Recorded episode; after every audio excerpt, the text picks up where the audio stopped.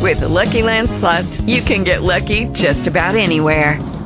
This is your captain speaking. Uh, we've got clear runway and the weather's fine, but we're just going to circle up here a while and uh, get lucky. No, no, nothing like that. It's just these cash prizes add up quick. So I suggest you sit back, keep your tray table upright, and start getting lucky. Play for free at LuckyLandSlots.com. Are you feeling lucky? No purchase necessary. Void where prohibited by law. 18 plus terms and conditions apply. See website for details. There's a voice that keeps on calling me down the road. That's where I'll always be. Every stop I make,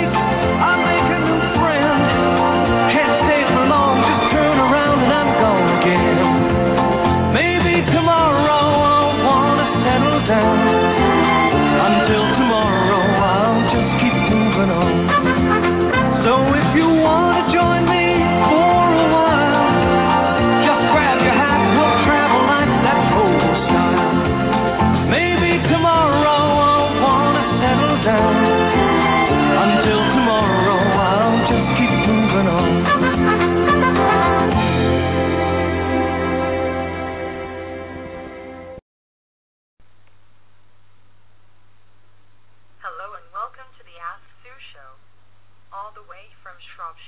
The one, the only, Ask Sue.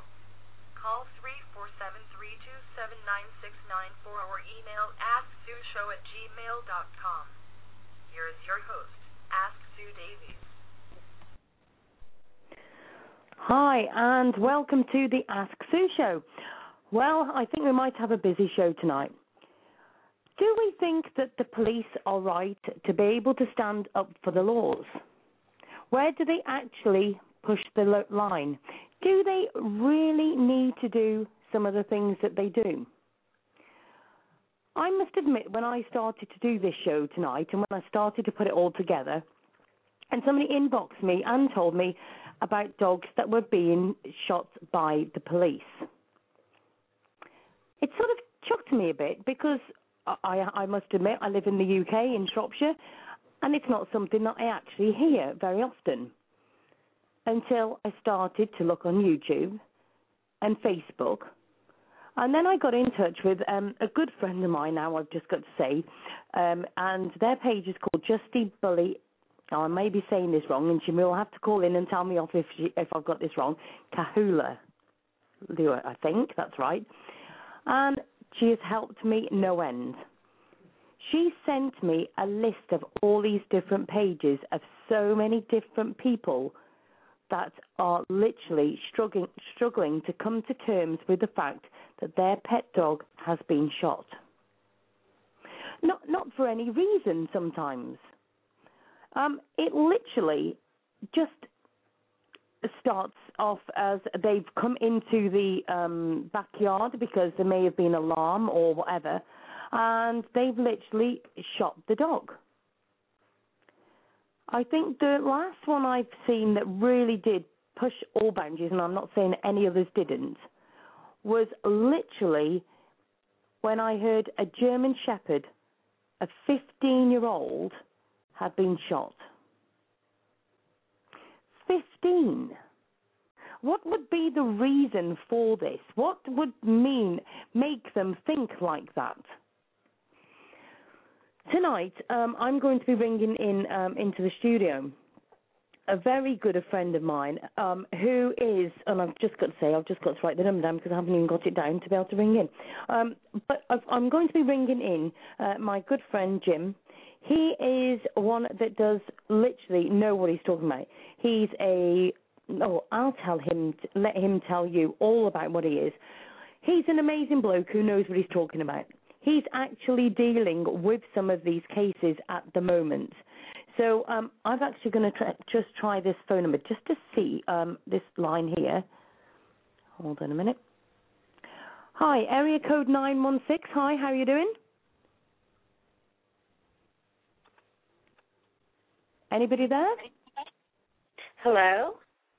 Hi, how are you doing? Hey, this is Paige. I was just listening to the show. I'm sorry, it, there's no sound on the chat room. I didn't If- realize right. I was in. oh yes, I could see you literally on the line. there. Right, I'm not sure what's happening here because I'm actually seeing on the chat room everywhere that there is no sound. Now this is going to be very, very annoying to me to say the least. So if everybody, um, I'm going to have to see if I can get everybody um, to sign out and sign back in. Um, I'm not sure what's going on. Uh, sign out. Okay. Let me just put it in and see. I tell you what, Paige, just um, try it. Sign out and then sign back in and see if that works. Okay, I will. And yeah, I just turned on the phone because I thought, well, I want to hear this. I, Oh, it's okay because Andrea's got sound. That's one. Okay. I don't believe this. This is one of the shows that I'm like, I just can't wait to be doing. Do you know what I mean? Right. While I everybody's so signing out and signing back in. Okay. Sorry? Um, I'm right there with them. All right. Well, I'm sorry to interrupt your conversation. Go ahead. No, not at all. Not at all. How are you? Very quickly, just to tell everybody, this is um, Saving Bandit's mum. Um, how's things going? Things are things seem to be progressing and i'm i'm thrilled that all this attention is getting out of the media are paying a lot of attention or the word through the radio and the sites is getting a lot of attention now and so Fantastic. i'm thrilled and i hear Fantastic. sound and i'm getting echo so Yes. I, I appreciate probably- that Yes. Listen, it's because you've got the sound obviously back, so that's brilliant news. Listen, I'll I'll catch up with you later, and uh, let me know if you need any more help. Well, thank you. Yes, Sandy's gone right now as we talk. She just left to go see Bandit, and um, so you know we're trying our very best. As someone brought to my attention, it's only a few weeks away, and it just really hurts me. So I'm thinking this is we're on the right path, and bless you for doing this. Fingers crossed for you. Thank okay, you. onwards and upwards, and I'll catch up with you soon. All right, thank you. Cheers, love. Bye bye. All right, Bye. bye bye. And hopefully, if I'm right in thinking, I I will have my very good friend uh, with me now, Jim. Hi, how are you doing, Jim? I'm great, Sue. How are you today? I, I was just finding your number to call you from the studio, so thanks for that. how are you doing? Hi, Everything going okay? Uh, everything's doing good here. Um, I wasn't sure if you were calling me or I was calling you, so I figured I'd call you. oh, bless you. No, Jim. First of all, can you please tell everybody? I, I I would say tell every everything about you, but we would be here on the two-hour show just telling everybody about that. So you you just give them a little bio about yourself, love. Well, uh, it's me, Jim Crosby. I'm here in Florida in the U.S., and I'm an expert on fatal dog attacks and uh, dog behavior and dog aggression. And I've been involved and am involved in uh, several of the cases looking at um, use of force against dogs by, uh, particularly by police at this point. now, now, am I right in saying that you used to be in in the police yourself as well? Yeah, exactly. I I did uh, 23 years with the the sheriff's department here in Jacksonville and retired as a lieutenant, which uh, on your end of the world would be like a full inspector. And um, yeah, so I'm that's part of you know one the things that adds in here is I'm not a, a person that's typically uh, critical of the police. In fact, if anything, I'm more likely to be reflexively uh, defensive of them because I was one for many years, and Yeah. part of the result of that is that I know the training they get and don't get, and uh, I understand how their world works. So uh, I can kind of look at it from both sides now.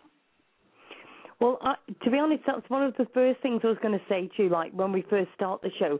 I just want to let um, all of the police know that we are not against the police. We, I, I am more than aware that there is cases where there is nothing else that can be done but to shoot a dog if it is absolutely extremely necessary. There is no other way of stopping this dog, especially if there's children or adults or, or animals or whatever lives are at risk. Obviously, there has got to be times when they they can't do anything else, Jim. To be fair. Mhm. Exactly. And and it's it's just like with people, you know, you you don't want to shoot any people, but if it's as a police officer, you know, using your firearm is the last choice. But if it's shoot one person and save a whole school full of children, guess which one you pick. Yeah, exactly, exactly. So you've been dealing with some of the cases that we're going to be talking about tonight. Um, how how's this? Has this just recently been, Jim, or has it been going for quite some time? You know, is, I'm- it something because it it just seems to me like I, I must admit it's like if you buy a red car or a, a red car with pink spots, suddenly everybody would have one, and as soon as you go to investigate something, suddenly you seem to find loads. Is That's it literally just started, or have they all? Has it been going on for quite a while? I, I'm not sure. I, I think it's probably a combination of, of a couple of things. You know, there have always been uh, intersections, if you will, of where police officers and other officials, post postmen and, and UPS people, whatever, come in conflict conflict with dogs. Uh, it, it, it's always happened. It always will. Um, some of those cases go better than others. I mean, and I know in my career there were a number of occasions where I came in, in potentially in conflict with with a dog that wasn't the most friendly in the world. Fortunately, um, I never used deadly force against any such dog and was never placed in that position. Um, I'm not sure if we've got more of these happening now or if simply people are more sensitive to it because of the publicity that's been around some of the incidents. The other thing that, that, that may be part of it is that with the internet and Twitter and Facebook and the huge ability to reach out from one one uh, literally all around the world in just a flash, maybe it's just becoming easier for us to hear about these when they're happening. Um, I, I don't know because there really hasn't been a quantification that I'm aware of of how many per year happen by who and where. I do know if you put in, like we were talking the other day, if you put in dog shooting police into Google, it comes up with something over 120 million hits. So those all didn't just happen this year. Yeah, yeah. Um, it's it's really difficult because I mean we've got so many different stories. I mean I I must admit I had um no I'm going to say this again, but I'm probably going to say this wrong. Justice Bully and Kahula. Hopefully she'll be calling in. Um, and she's helped me and she sent me a load of links of all these different dogs that have been shot. And I, I looked at the list and there was loads of like pages, groups, and everything on Facebook. And there's loads of different things. But the main thing is that we've had police that may have had um you know, like a, an alarm go off or whatever, and they're doing their job. They go in and check in the house, and they've gone through the back gate to check, obviously, the back of the property or whatever, and there's been a dog in the backyard, and he's come up to them, and the police are just, I- I don't know how to put it really, if it's scared or or what it is, but they are just shooting these dogs. Um, now, to be fair, I know my dogs. I mean, I've got a Rottweiler and I've got two Labrador crosses. If you go to the back gate, yep, they're protecting. Where does it come to the point that it's a pet and it's protecting, and then it's their safety, Jim? Where is where is this line? Because I, I think most dogs, I'm not going to say all, but most dogs are protecting their property when they're when they're there, and a lot of us have them for that.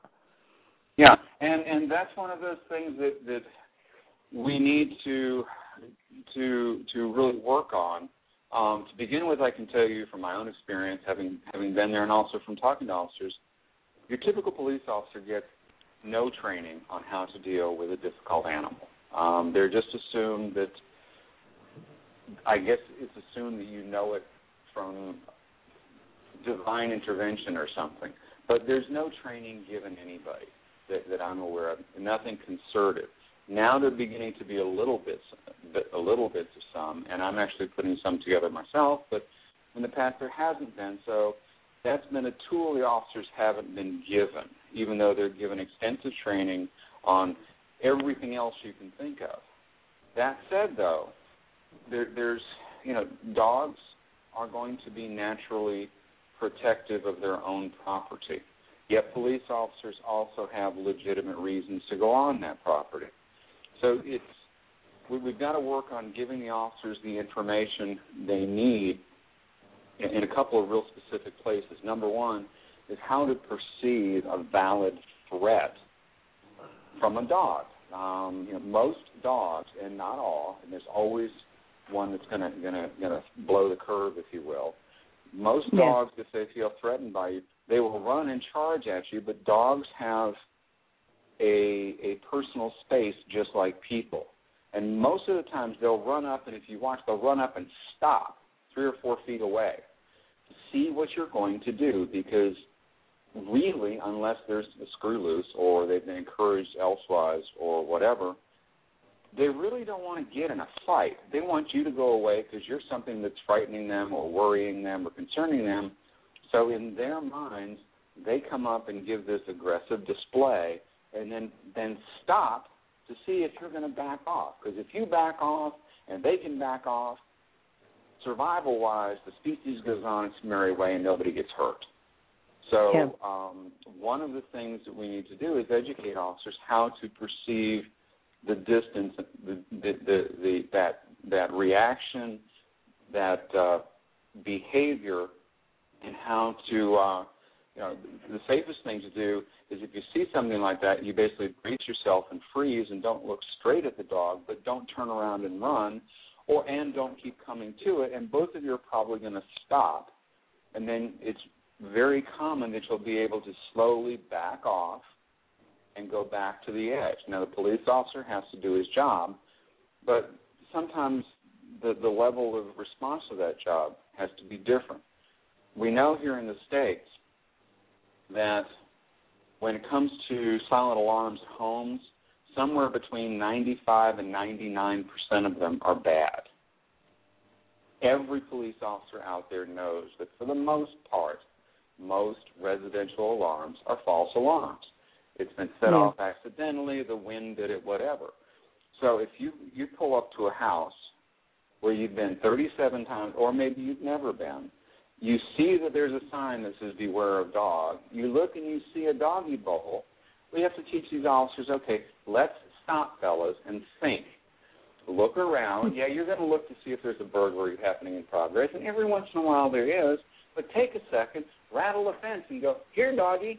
Now, if there's a dog, then you back up and you see, okay, can I see the back of the house from the neighbor's yard? Um, can I make friends with this dog and get into the yard safely? Is the dog just going to stay away from me? Um, if there has to be a confrontation, instead of going to deadly force first, uh, pepper spray, oleocapsicum spray, which the police carry, is extremely effective with dogs. I have never seen a dog get sprayed in the face with pepper spray that didn't stop, kind of wrinkle its nose and look at itself with its eyes and paw at its face and wind up walking off and usually rubbing its face on the grass and trying to make the stinging go away. It's non-lethal. It's very effective. It, there's no permanent injury involved. And the police officer can go about his business, and the dog will be fine in about 30, 40 minutes. Yeah. So we need to inform the officers on these less than lethal alternatives, and and when that is more reasonable. You know, you again, you walk up to the, the place, you see they got to beware of dog sign out. You rattle the, the fence and whatever, but nothing happens. Okay, so you're going in the fence. You still pull out your your spray in one hand. You can have your gun in the other hand for just in case there's a real bad human and you're ready and you're prepared and you're mentally ready not to get surprised if the dog's asleep or whatever. It's it's Yeah. just a matter of giving information, training, and and alternatives. Yeah. Unfortunately, that's not happening. Too, too often, these people are just going straight for deadly force. Yeah. And- you saying that, I mean, I read one. Now, I'm not sure if you actually told me about it or if I found it myself, but there was one, a 15 year old German Shepherd. Um, the, the police had had a call out, the burglar alarm, alarm had gone off. They'd gone through the back gate to go and check the back of the property, like you say, you know, gone in. This dog had come up to it and they'd shot it. 15 year old. and all it was was a door ajar. Mhm. And and the thing is this, you know, with with how how much easier would it have been for when that 15 year old dog came around the corner to just give it a quick squirt with the pepper spray, or even try looking at it and going, no, sit, or no, Yeah. bad dog. Sometimes In they'll bed. stop and go, oh wait a minute, you know. There, there's a very clear what's called a matrix of force that here in the U.S. is taught to police, and it's you know we're allowed here to use whatever force is reasonably necessary to effect an arrest or to protect yourself or whatever, and that starts with, excuse me, Ms. Davies, um, I have a warrant for your arrest. Please place your hands behind your back so I can handcuff you, and we can go down and get this taken care of at the station. And you go, oh, thank you very much, Lieutenant Crosby. I will be happy to go with you, and we can get this, and we both mm-hmm. go on in a civilized manner, which is how it usually works in Britain. Here, you Yeah. know, you you wind up with Ms. Davies. I have to take you under arrest, and you turn around and swing at me, and then we go mm-hmm. through the minimum necessary force, whether it's simply telling you knock it off, or grabbing you and handcuffing you, or spraying you with a chemical agent, or even using a taser on you. But there's a lot of there's a lot of real estate between hello, Miss Davies, would you come with me? And bang, you're dead Yeah. we teach Yep. that with humans. We have to give these guys the information to understand that although dogs aren't human, they're still people's property. They're still people's companions. And let's try using our brain. We're, we're, we're supposed to be the ones with the big brains. Let's try using them and using reasonable levels of force instead of jumping straight off the deep end. Exactly. Exactly. Now, I must admit, I mean, I'm thinking, like you said, police are charging into properties um, and literally knocking the door down, and then Mhm. they are shooting the pet. Now, okay, let, now I saw one, for instance, and this is again giving you another situation, but I saw one where a guy was being arrested. They pretty well knocked the door down to get in. This guy was being arrested. There, there was um, a mum and a child in the house, and they literally shot the dog. Now, is the dog right to be shot when at the end of the day that dog is protecting the family? And does that need to be done in front of a child? What must that child I mean, never mind the fact that they've shot the dog, but what that child has seen. hmm Well, we've got you've got to throw some responsibility back on back some some responsibility back on the owner too, because Yes. okay, you're going into re- to arrest Daddy. He's a bad guy. Uh, if Yep. they're kicking his door down, it means he's done something pretty serious. If Daddy had been stupid and gotten shot, that would have victimized the child even more, and yet that's Daddy's responsibility. Um, the, the now you know I'm not saying they should they should be blasting be blasting the dogs at all, but what I am but what I do say is that in certain circumstances, depending on the severity of the incident, you've got to judge your response. If you're going in if the SWAT team is going into a house with an armed suspect that's liable to open up on them with an automatic weapon, I don't expect them to necessarily take the time to make friends with the dogs because that's just dumb. That puts the officers Yeah. and the other people in the house and the neighborhood and everybody at at risk.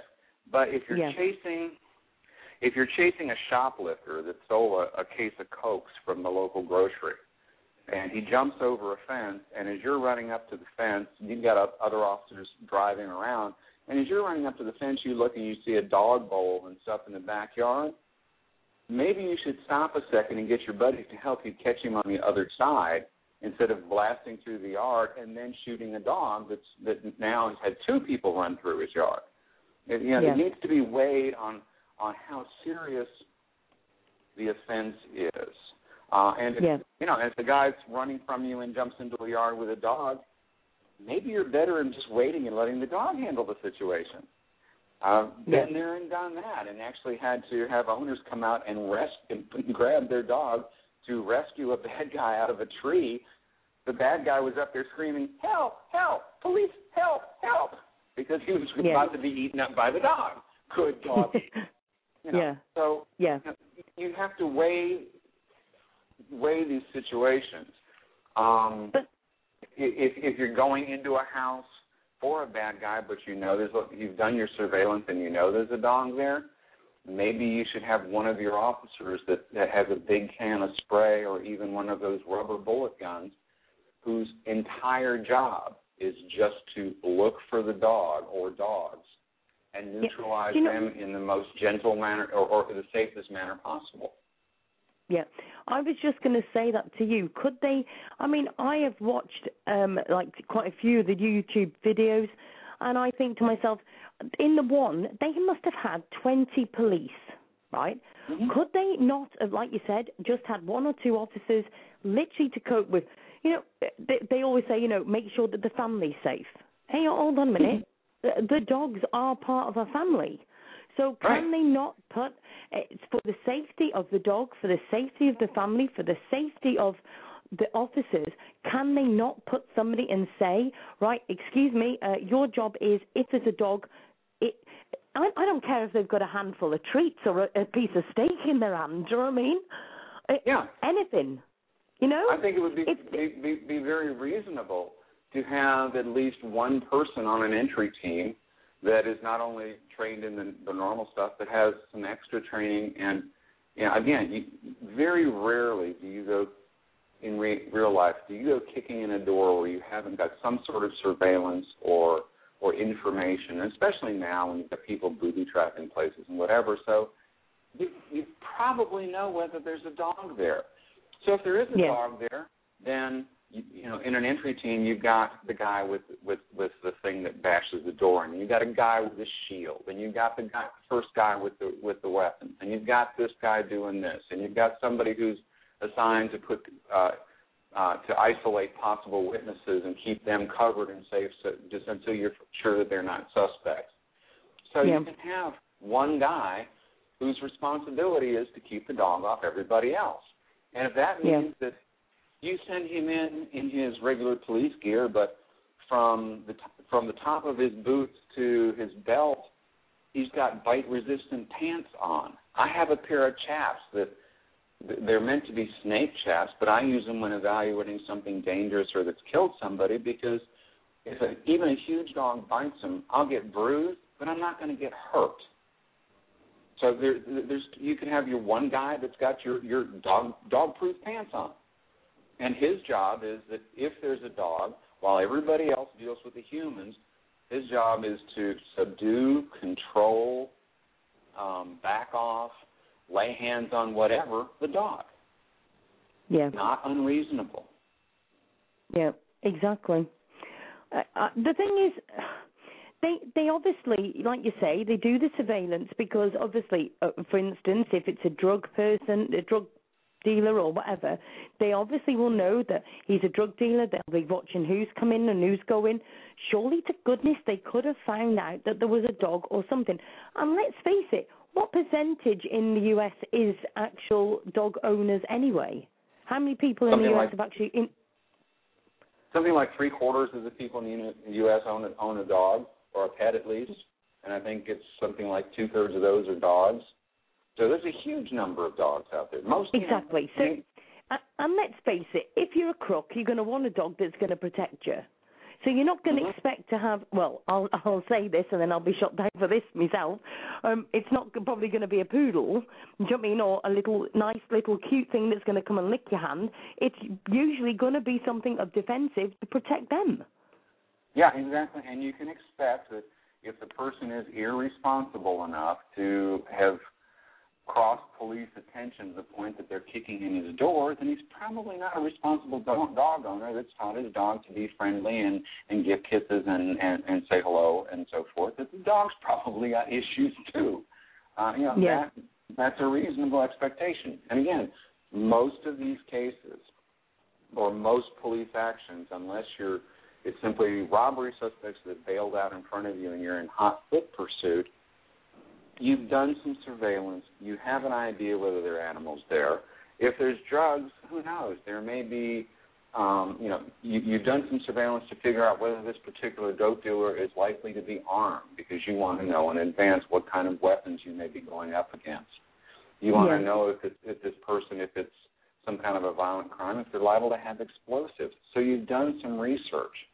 Use that research and and plan. Okay, we know this guy has this this giant standard poodle named Ralph that's been attack trained by the kennel down the street. So your job is to take Ralph. Everybody else will worry about the humans. Yep. Yep. And, and this is the thing. I mean, To me, it's just this logic. is sure. e- Exactly, and surely half of that is common sense. Because I mean, I'm thinking about the the the people that got that child. Obviously, that dog must have been, I'm going to say, child friendly because it was in the house for the child. Or at So- least child tolerant. So Yeah, do you know what I mean? So, uh, but the thing was, it seemed so instant just to shoot the dog, just so instant. It wasn't even. Yeah. I mean, uh, some of them are just horrendous. I mean, one lady now, I- I know there's one lady that's in the chat room who's going to call in shortly, called Christine. But I know there was another one where apparently this woman was actually holding her dog. Um, had literally just grabbed hold of the dog, and there was another one. The one got shot, and the other one literally got hit by the bullet as it was going to the other one, and she was holding the dog. Yeah, I and, mean, there's, and there's been some some ridiculous cases. There's, uh, I, I'm aware of that one, um, and, and the problem is that once you start throwing bullets around, you can you can never be real sure where they're going. There was a case Exactly. I don't remember if it was two or three years ago, and I believe it was in the state of Connecticut, but it was in the northeastern U.S., where two police officers were going up to handle some kind of a call, and there was a dog in a carport, uh, like an open garage. And somehow it led to that there was a 12 year old girl that had come out and was trying to grab the dog. One of the officers felt threatened. He wound up firing a shot. The shot went through the dog, hit the concrete, ricocheted up, and killed his partner. So, so oh. here the officer reacting to the dog has killed the other police officer. Now, that's something that he's going to take to his grave, but how bad could it have been if instead he'd simply, again, pepper sprayed the dog? I know in my Yeah. training and in my time on the street, I've been pepper sprayed by my own officers more than once or twice. It hurts like the dickens, but you live through it. That's why when they give us pepper spray, you get sprayed, so you know you're not going to die, and you know it's just really uncomfortable. And that way, you just don't curl up and start crying on the end of the street. Instead, you can continue to do your job. Um, you know, so if in that case a less lethal alternative had been followed, then there'd be one police officer whose family would not be missing their their loved one, and another police officer that wouldn't be dragging that that guilt and problem around with him for the rest of his life, and a little girl who wouldn't have had her dog shot right in front of her. Everybody would have won. Yeah. Oh, it's. John, And sorry, think- I'm and I think reading the of the chat as well. Sorry. Yeah, I, I think I think one of the big things is that we need to work on people understanding, interpreting, Uh, and, and logically replying to levels of perceived threat. Not every dog wants to bite you, and No. a lot of them are ju- a lot of them are just scared and or trying to protect their property. And so let, let's again use our brains. Yeah, but Jim, don't you find that, you know, let's face it, we've had a lot. I mean, what with Lennox and everything else, and we've had this where it's pit bull lookalikes and blah blah blah. But do you find that a lot of police are judging the dog just because of its breed, not necessarily because it's nasty? I'm not being funny. You know, uh, pit bulls are strong dogs and they come charging at you, and they may be friendly. But I'm sitting on a garden fence for a minute here, and don't everybody go mad at me in the chat room. I am just got to chuck the other side. I'm stood by the gate. I'm a police officer. I'm stood by the gate, and you've got a pit bull that's coming at you at a rate of knots. Is it always easy to be able to tell what they're going to do? No.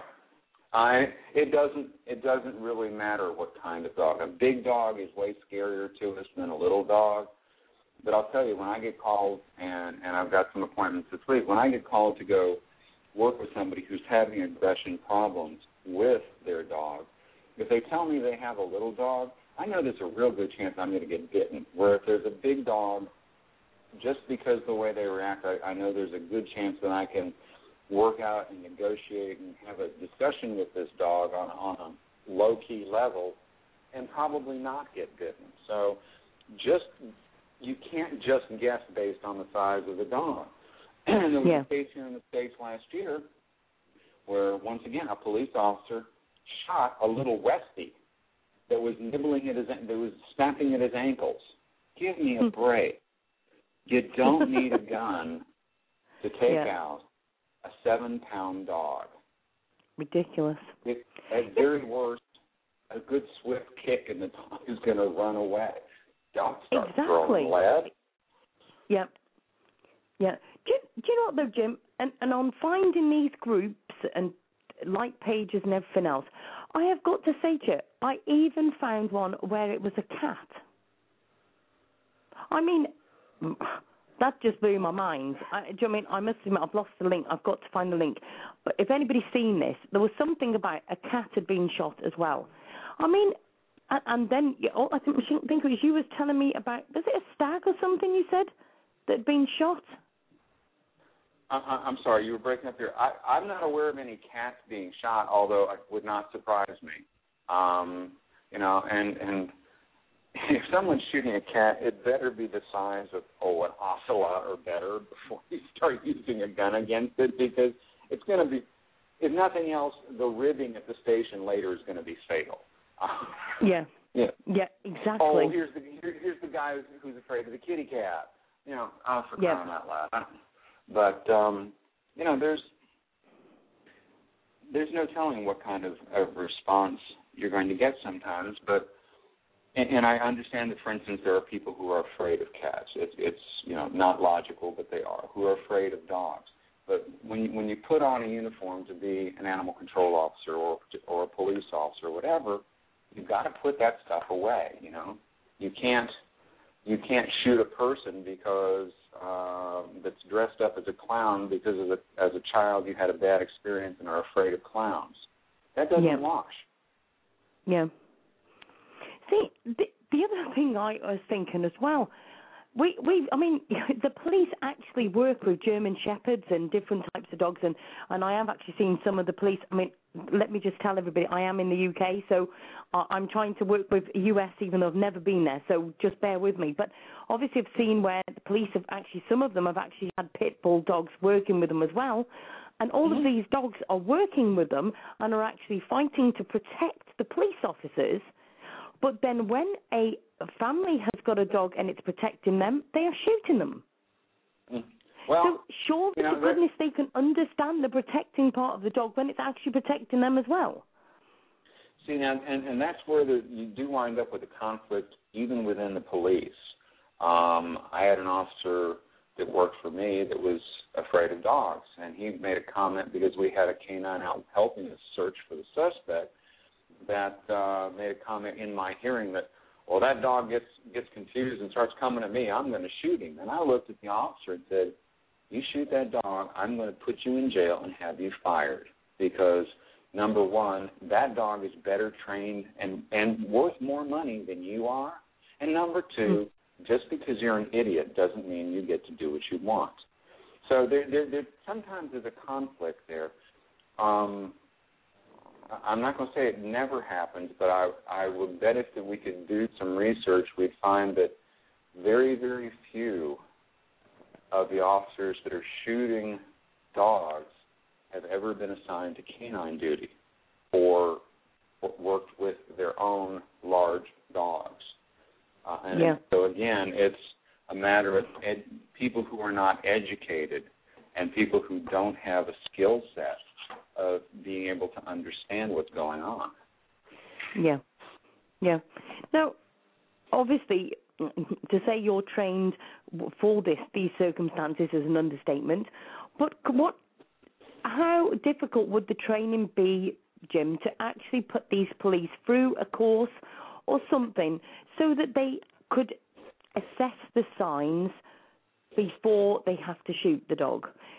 And do and the other thing I need to ask you is do they actually carry this pepper spray or whatever with them at all times, or is it just something it's it's up to the officer if they want to carry it?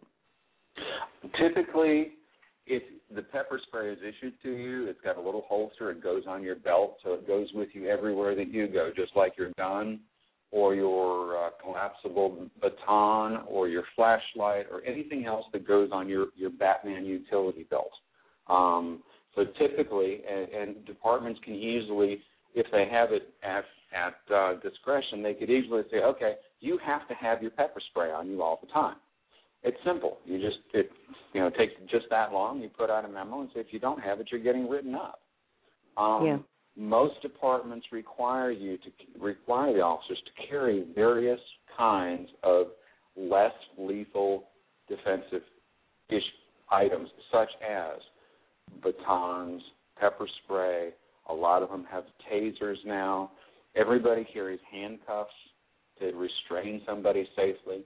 So those less less lethal tools are already available in 99% of the, the, the places. Um, as far as teaching the officers, uh, I'm looking at putting together what's probably going to be like a four-hour course, which which is going to be pretty in depth, and we're going to it, would- it'll address everything from the basic behavior signs to the options of less less lethal tools. I keep tripping over that, but um, because you can't guarantee anything is not lethal. I mean, you, you might have a person or a dog that's for crying out loud allergic to your your aftershave and could die from it, but less lethal. You know, those things not likely to kick, to cause a fatality or even serious injury in most cases. And it's just a matter, I think, of getting the officers to to think about it and to realize these tools are air, are there and to give them a framework to work within and suggestions just to get them thinking. So it doesn't have to. You're not talking about spending 40 hours or 80 hours or whatever teaching them to be doggy behaviorists or behavior analysis or analysts or um, experts on on everything.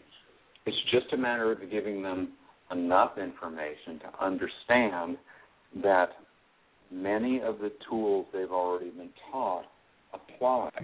Um, police officers are taught, you know, to pay attention to human body language so you can protect yourself. They're taught a defensive stance so you can keep yourself from harm. That same defensive stance you would take with a human will also help defuse a human dog interaction, that angled stance where you're not directly facing them. Little things like Yeah. this, they, they've got this toolkit, they just need to understand how it translates. So we're Yeah. not talking about starting from from zero with with a brand new language or a brand new set of, of things that they've never heard of. It's getting them to pay attention to how what they know will translate, and they can. So then they're al- they already know how to use it in other situations, so the transition will be easy. Yeah, yeah. The, see, the thing is, after what you've just said, I'm I'm thinking to myself, well, in that case, like you're saying, you know, they should be able to be trained to be able to see what's gonna, you know, what's coming, what's happening with the dogs and stuff. So let's put it in a different perspective, then, Jim. If they've got a human charging at them, right? We don't know the we don't know this person properly. We all we can see is this human is just charging at them. They've got you can't see. They've got long sleeves on. They could have a knife. They could have a gun. We don't know. Can't see. Does that mean we can just blow them away because the fact of we don't know what they're going to do? And and what training are the police given? You know, what are you told as a police officer to go about with that human charging at you? What is the training that's put forward for that? Well, if you if you've got a human in that position, for for instance, you can't see his hands, and he's coming at you openly aggressively, and he's not responding to um, verbal commands. When he gets within a, a certain distance, yeah, you're if you've done everything you can, because you're dealing with a human, to make it clear to this person, stop what you're doing, or I'm going to use deadly force against you, yeah, you can go ahead and plug them because at that point you have, you know, their their their, body posture, their physical actions, everything is telling you that they intend you harm. You still have to be able to explain later why you thought this. Yes, the person had their their hands in their hoodie and they were screaming and yelling and coming straight at me and I told them 27 times or whatever, stop, stop, stop, stop or I'll shoot, stop or I'll shoot. The guy got within within 10 feet of me and I shot twice. And at that point he fell down and the threat was removed. Um, you know, in that kind of a case, you're not it depends on the situation. If you've got the time to deploy one of these other weapons, then you can. Now, if you have somebody walking rapidly towards you instead of dead run, and you can see their hands and they're spouting off, you know, talking crazy stuff and hearing the voices, and they keep approaching you and don't respond, then you you you know you are justified in responding to keep them from harming you, but that body language and physical ability, you are, as a professional, expected to realize, oh, this person may be mentally unstable. So instead of grabbing your gun, you grab the pepper spray or you pull out your taser and you use a less lethal method because this is a disturbed person that's that's not thinking right and not responding. Um, if Yeah. a person is walking, and, and again, third situation, person is walking towards you and they're obviously teed off and angry and they're kind of gesticulating around, but you can tell that they're basically blowing off steam and and just running their mouth. And you tell them to knock it off, and they're kind of walking towards you, but they're they're not charging you. Yeah, then you then you spray them and you grab them and you put handcuffs on them. So so you Mm. have that training to judge the difference between the guy that really may be, and it, it all may be the same person in, in, in on Yeah. a different day, but you Yeah. you're, you're taught to make those very quick assessments. And so again, you know, if we if we teach people, you know, you see the dog running at you, but he's kind of kind of looking around and he's barking and he's but his tail is down and his ears are back and he's looking like he really he's just rather not be there. Okay, freeze. Back off Yeah. and have your pepper spray out. If the dog Yeah. is is slobbering and his tail is up and his ears are up and this is a confident dog that's on full attack mode, okay, you've got a bigger problem here. Yeah. Yeah. Get that get thyself to the other side of the fence quickly, or defend yourself. But for instance, there was a shooting here in the U.S. where the guy, the officer's on one side of the fence, and he shot a a dog in the next yard on the other side of the fence. Explain to me how that dog's a threat. I- See, don't even start me off because I can feel an Ask Sue rant coming on. but the thing is, though, what do what what do they actually get for this, Jim? You know what what I mean. I'm just I, I've got to read some of the comments that are just flying past me on this um, chat here. Um, Andrew said, but the problem is they do not respect the dog or see it as a living being. It's that you that you need to change. Um, Pebbles has That, put Jim that's should part of it. um, Pebbles put Jim should video this four-hour course and make it available to all police departments. So we'll come to that in a minute, Jim. Um, Paige has put I think they should do a yearly refresher course, just like your driving license. Um, Uh, and, and police officers are required in, in pretty much every jurisdiction to go through yearly what we call in-service training to keep their certifications active so that they're brought up to speed on changes in the law and changes in use of force policy and things that our Supreme Court does or whatever. So those opportunities are there. Yeah, yeah, and and the thing is, I mean, another, I mean, there's so many instances. I could give you instances all night, but one I heard that, um, and Andrew's just actually mentioned it a minute ago in the chat room about the dog that was actually on, a, um, oh, what do you call it, a choker. What do you call it, Jim? Pole. You know what I mean? pole. A dog pole. Yeah. And and it was on the pole, and this um dog person was holding the dog, and the police literally went round this person to shoot the dog on a pole. Yeah, and I'm not going to go into real details because that's still an open case, but I'm actively involved in that case. Um, Thank I'm goodness. working with I'm working with the people out there. That's that's in the state of Colorado, which is up in the mountains in the central western part of the, the U.S. Um, there are some real concerns with that. I can tell you that because it's public uh, information that the officer involved has been charged with felony animal cruelty. The officer that did the shooting, um, Okay. which means that in the U.S.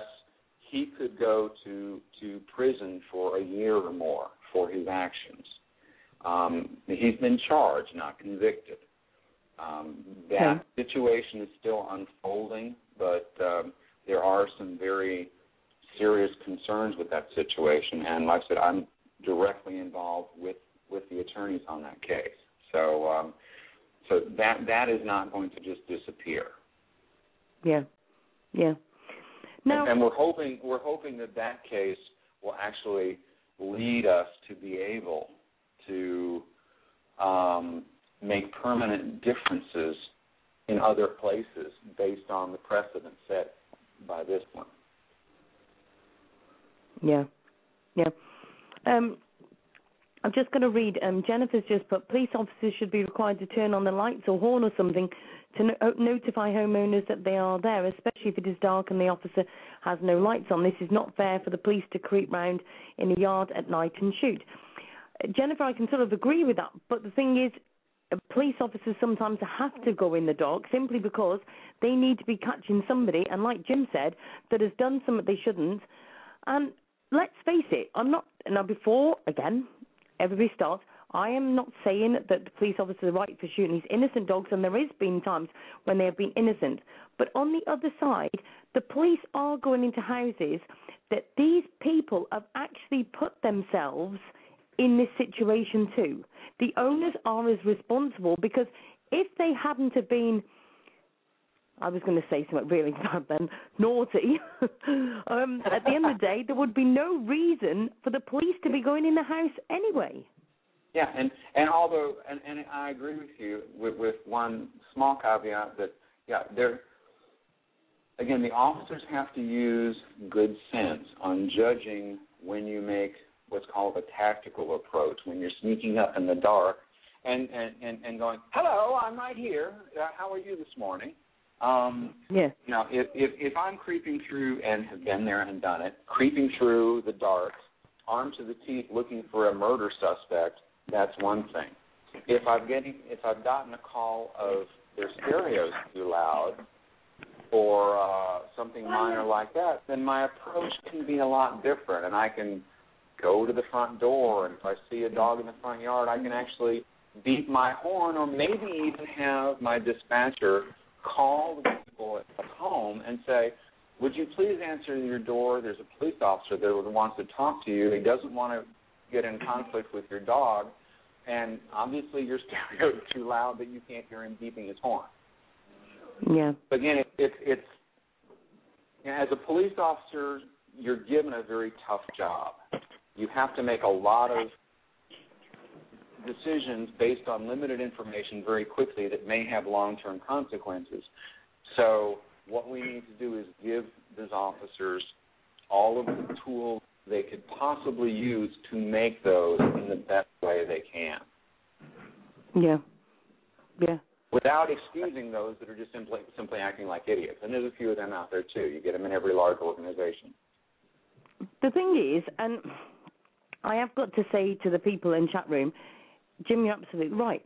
We have got to understand we have got idiots in every form of jobs and and careers and everything. But the thing is, though, Jim, these people surely, and I've got to read what Paige has just put. Maybe they should have an IQ test on them before they are allowed to become an officer. Maybe I wouldn't be. But I am not against any kind of process of weeding out people that are potentially problems or that can't make decisions under pressure. Um, you know, there's in most places there are, are, are like in my department, I was actually part of the training process, and there were officers that that we recommended. I'm sorry, this guy shouldn't be trusted with anything sharper than a pencil. Um, no, he doesn't have what it takes to be a police officer. Get rid of him. yeah, Um, so, so I'm never against doing everything you can to winnow out uh, potentially bad matches to, especially a very stressful and difficult job uh, like being a police officer, especially when it may risk someone else's liberty or their life to have the wrong person in that job. Yeah. So so on that score, Jim, let's just go off the dog subject for a minute. How how long do they have to be to um, how long do they have to train to become a police officer and and how hard is the police officer training to actually get there in the first place let's you know never mind the dog situation. You know i'm talking on the whole. I can I can tell you that, for instance, my department here and in my state, which is Florida, the academy itself is somewhere around a thousand hours of class time. I know it, it used to be 760, but I believe they jumped it up, jumped it up to 900 and something, and that's just rear end in the seat for going to the range, and that's just basic training. Then when you come out of basic training, you go into the first stage of field training, where with my department, you went, you spent at, at least 30 days at a time with three different senior officers, basically working with them and having them giving you on the job training. And at first, and trust me, at first you get a brand new rookie, you don't let him do much of anything by himself except go to the bathroom. And then as you proceed through that training, you get to a point where you're finished with the hands-on training. Then you're put um, by yourself, but your supervisor and the officers around you are watching and, and working with you to help you continue to learn. And usually there's at least a year's probation where they can fire you simply for for almost anything um, if if you turn out to be unsuitable. So that's what that's the way it works here in Florida. Some departments have less, but you know that at least I think that thousand hours is pretty much uh, standard across the U.S. for any police department in any for any police officer in any state. I know there in the UK you have police academies. I don't know how many hours they go, but I suspect they probably go at least as long as our guys. And um, so so there are training and granted, there's a lot they have to learn about law and force and and all kinds of stuff, first aid, yeah. CPR, but but it's it's not and it's, and it's typically not easy to get hired in the first place to even go into the academy because it's a it's a in a lot of cases it's a pretty prestigious job. You get to drive fast, you get to run red lights, you get to wear a gun, you get the cool uniform, you get the toys. There's plenty of people that want to do it. Yeah. So, yeah. You know, for the most part, there, there is a lot to do with. Uh, there is a lot there as far as trying to winnow out bad candidates. But you still, like with anything else, have people that'll fool you, and you have people that when you you finally put them on their own, they get a big head and get the authority complex, and you wind up with them being less than you thought they were going to be. Yeah. Yeah. See, now, now you, you just mentioned in the UK. Now, obviously, in the UK, we don't have the guns. Actually, I'll rephrase that. We do have guns, but obviously some are illegal and blah blah blah. But the police don't carry guns, not unless they're like riot police and blah blah. We have people that obviously have to go into the to different situations of the police. That they go into situations and there's dogs, and we haven't. I'm not going to say we haven't got it over here altogether because I haven't found any in the UK that police have shot a dog, except actually I did find one, and it was um, a Staffordshire Bull Terrier that literally had gone to um, uh, this chap, took a chunk out of his leg, and started running, had had a go at somebody else, and then got towards a park, and obviously they were concerned for the safety of the kids and everybody on the park, and they shot it on the park. Now, mm-hmm. or, and if or I remember some, correctly, on that case, they actually called in one of your special armed officers to do that because the re- the regular street officers didn't have anything. So so they called one of your special squad or whatever people to do that. So yeah. they even went so far as to have to call a specially qualified person to judge whether using force was proper in that situation. But then I, I like to play devil's advocate on the show, Jim, and I'm going to mm-hmm. say to you so from the time that the police officer took that um, took to get there to the scene Imagine the devastation that could have happened to that dog. Now, apparently, if I'm right, if I can remember, I should have got the link up to be able to read to you. But they, I'm sure that they did actually pepper spray him or something, but it didn't stop him. Yeah. Well, that happens once in a great while. That's why I said 99%. With with Yeah, humans, I'm- for instance, pepper pepper spray is is effective between 85 and 90 percent of the time. And every once in a while, you get a person, whether it's because of their physical makeup or because they're drugged out or whatever, you spray them and they wipe their eyes and go, "You shouldn't have done that," and the fight is on. You know, so that happens from time to time, but um, somehow, in most of the cases, you know, in that case, it, it might have been better if there had been an armed officer closer or right there, but somehow your guys in the UK are handling an awful lot of dogs. Um, you know, the UK's got what a population of 30 million or so, is it? Something I like think that. so, something like that. Yeah, too Um, many. so, and, and and lots of those 30 million people have dogs, and not all of them are well behaved. So somehow, somehow your officers are doing something other than shooting the dogs. So, Exactly. So that tells me that the possibility is there. yeah, Now I don't know if Exactly. it's just the British. It, I don't. I I don't think it's just that British off, British dogs are just that much more polite than American dogs. That would be the Canadian dog. You know, Yeah. the Canadians are always so polite, but um, and I doubt that the British dogs are quite as rude as the French dogs. And I'm going to get in trouble for that, but you know, but I, I I really don't think there's a big difference there. That the dogs somehow go, oh, I'm I'm in Shropshire and I have to be a polite dog, whereas if I was in Massachusetts, I could just simply bite this fellow. Yeah. The thing, the thing is, there's obviously going to be the um, criminals in the UK that have got dogs trained to protect them because obviously they're they're doing stuff they shouldn't, and the same things are going to apply here as what as the same as in, in America. You are going to have stronger dogs, and uh, you know I'm not going to name them because I'll be told off again. But uh, you know we're going to have big dogs that are there, powerful, and they're trained to tackle anybody that comes through that door. hmm And there, we have seen it here in the U.S. where there are literally dogs that have been taught. Um, most here in the U.S., most city police wear solid dark blue top and bottom uniform. Um, and most deputy sheriffs in the counties wear dark green top and bottom. And we have seen cases where dogs have been taught by drug dealers to chase and go after anybody wearing dark blue or dark green. So that happens. But um you know, those situations I think are are less common than the the the situation where we have for instance in the Colorado case where the police and animal control were simply called because there was a loose dog. It wasn't a- arresting somebody. It wasn't hitting a drug a drug den.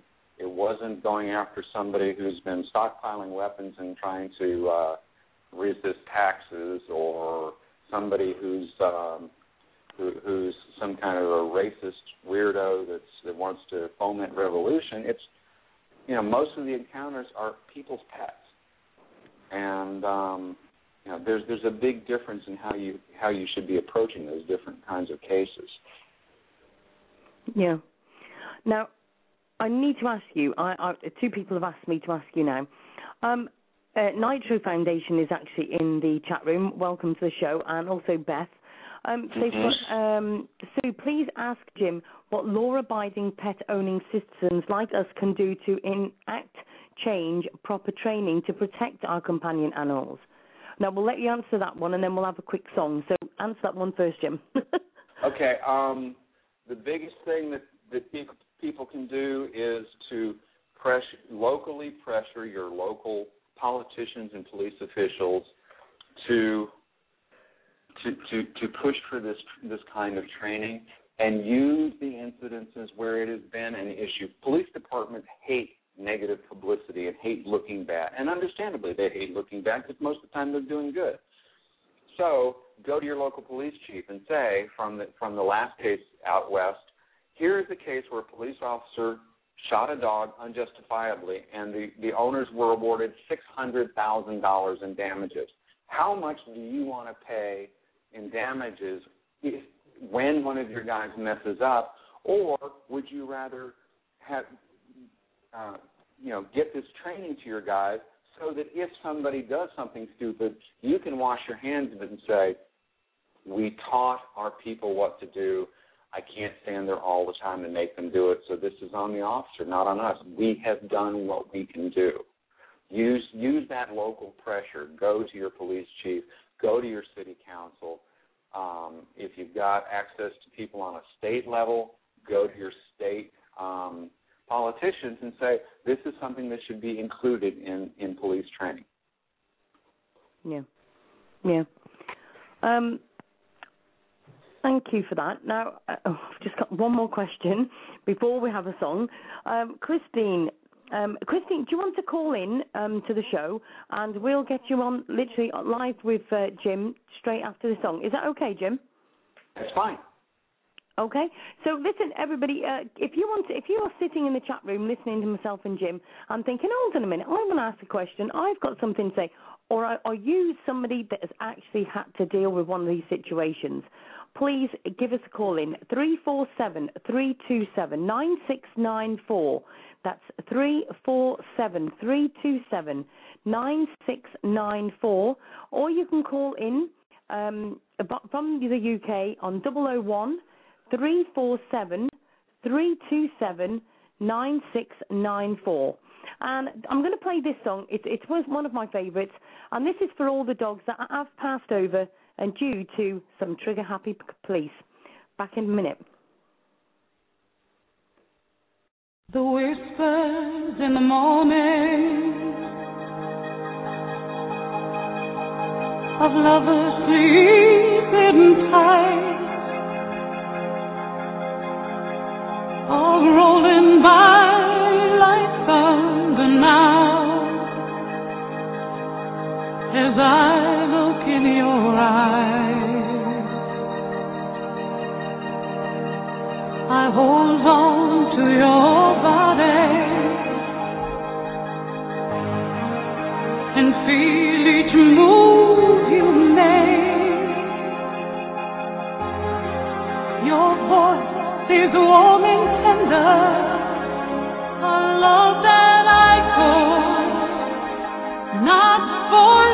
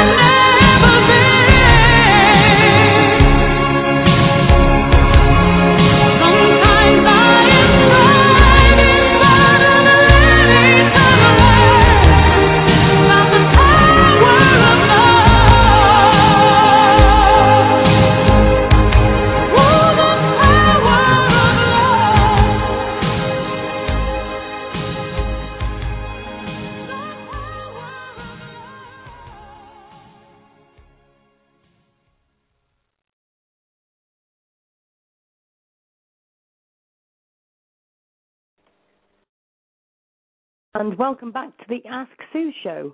We have um, had quite a good first half of the show, and I would like to welcome back Jim Crosby to the show. Hi, Jim. Hi, I'm still here. Bless you. I, I must admit, I've just had a, a mouthful of the cup of tea that Jamie made me, and it's a no-no.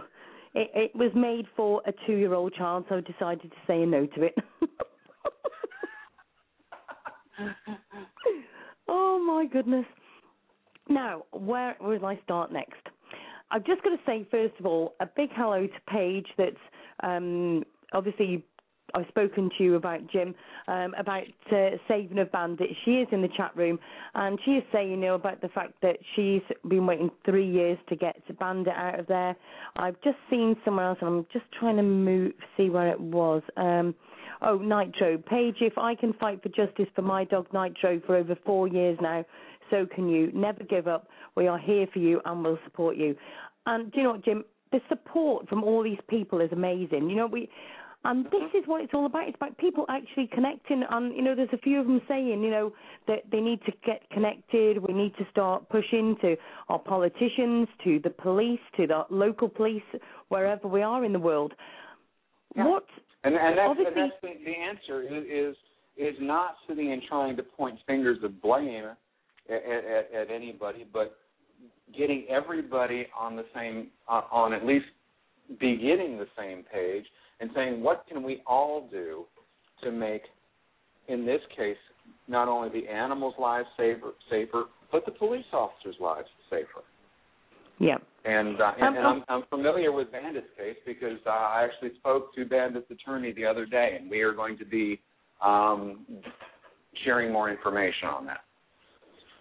Oh, do you know what, Jim?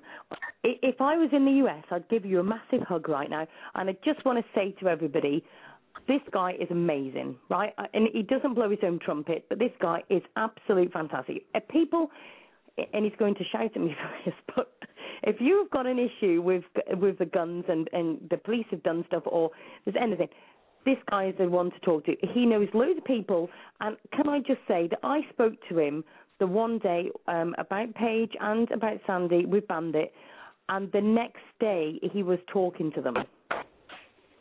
Yeah, we, I was you know- I was fortunate enough that we were able to to hook up pretty quickly, and uh, to, and uh, like I said, their, their attorney um, has been out of town, but she was super in the fact that she called me from her vacation the next day to make sure that we connected, and she and we she had the proper um, contact information so that we could talk further on this case. Yeah, but the the thing is though, Jim, you are a busy person, but you make the time. I mean, I rang you up and straight away I said to you about the show, and you did it. And and I know you obviously you're going to say to me, "Oh, it's my job. This is what I do." But there's people that go out of the lines of their usual job, and you do more than that. And and I want to say to everybody in the chat room, this guy doesn't have to come on my show. He put out the time for me to do this show so we can get our voices out there. And this is a guy that can actually help us so much.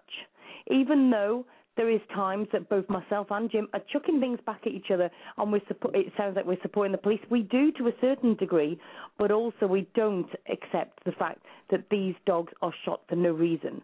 And that is where Jim is coming in because he is going to be putting these courses in place for the police because it needs to be done. So for Jim to do this also, we need to help him too. If we start to get to the police and say to them, we need training for the police because this is wrong and that's happening and this, this and this, whatever, Jim comes in play with his um, course and they go, hold on a minute, we've had quite a few people saying about this. This might actually work and that'll get us off our back. And, so and, this is where we can all work as a team. Yeah, and and thanks for what you're saying, but and and, and I I really appreciate it, and it's it's it's what I feel like I have to do that that is important for me to do. But and and on on the training thing, I think it's very useful. I, I think I'm in kind of an, a unique position because I've been there, done that. I've spent a career as a police officer, so I understand what's going on with them. I know what they're facing because I've been in the trenches and done the same thing. And so I think that gives gives us the opportunity where I can say, okay, yeah, I, I know what what your job is. I'm not trying to tell you to do something from from the ivory tower. I'm telling you with the mud on my shoes and the the torn pants and everything, what I've seen myself.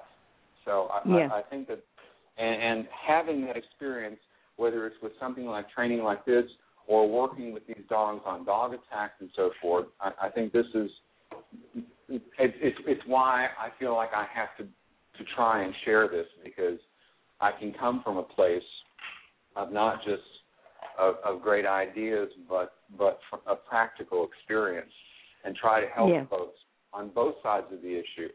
And, and Yeah. you know, in the same way, if, if I look at a case and you've got a, a person where a case where a person has trained this dog to be dangerous and aggressive and blah blah blah, and the dog went out and chased the policeman down and bit him, I'm fully willing to look at the person and go, hey, I feel sorry for the dog, but you need to go to jail because you're an idiot and your dog was a victim of you, not the police officer.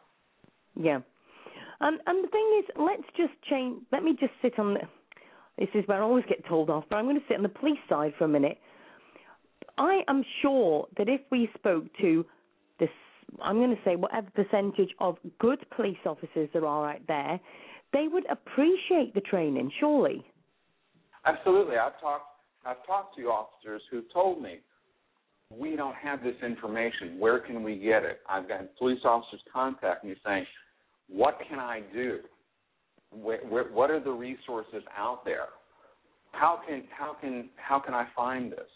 Uh, not only with this use of force thing, but that's why I get contacted by departments with these these serious attacks. They'll go, look, we've never had one of these. We don't know what we're doing. Can you help? And I'm and I'm always I'm always very happy to do that. So there are a lot of good, solid officers.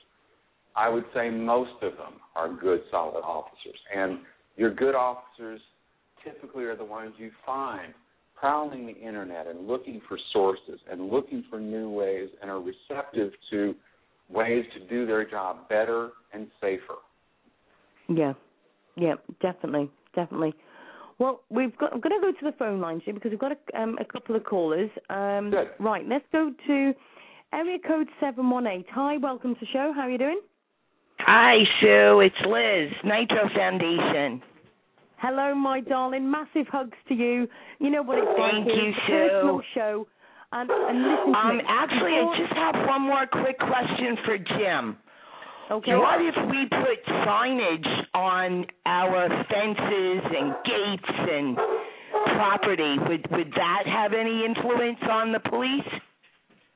It should if they're if they're using fence. Like I said, that's one of the things we I need mean, to like reach out to. beware of dog. Would that make a difference to a police officer? Let's say before he jumps over my fence and goes into my yard. I, I if, if you've got a reasonable officer who's using his brain, yes, it should it should make a difference because we should be teaching the officers before you jump blindly. Look and see: is there a beware of dog sign up there? Do you see a chain where somebody's had a dog chained up and maybe it's not now? Do you see a dog bowl for crying out loud? Do you see dog poop when you look over the fence? You know, um, anything you can do to warn an officer, and, and, and I'm not even saying warning because that kind of presupposes that, I'm, that, that your dog is somehow a, a negative issue. To alert an officer, hey, I've got pets here. to alert them. I Um, mean, we- I'm sure we, we- all we- agree. You know, we're trying to prote- protect our companion animals who may at the time just be in their yard on their property.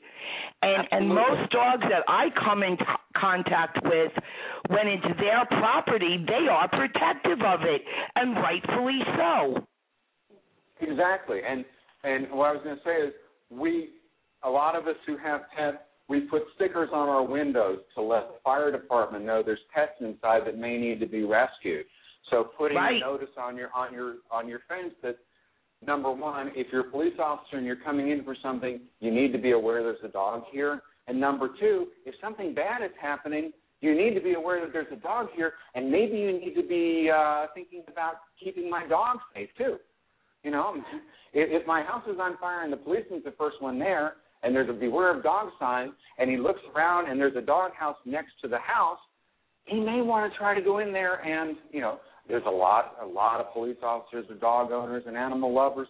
They may wind up actually scooping up your animal and getting it out of harm's way. So there's nothing there's nothing bad on a practical basis to having some kind of notice that dogs live here Right. No, I'm just trying to think of different ideas so that these horrific things don't keep happening.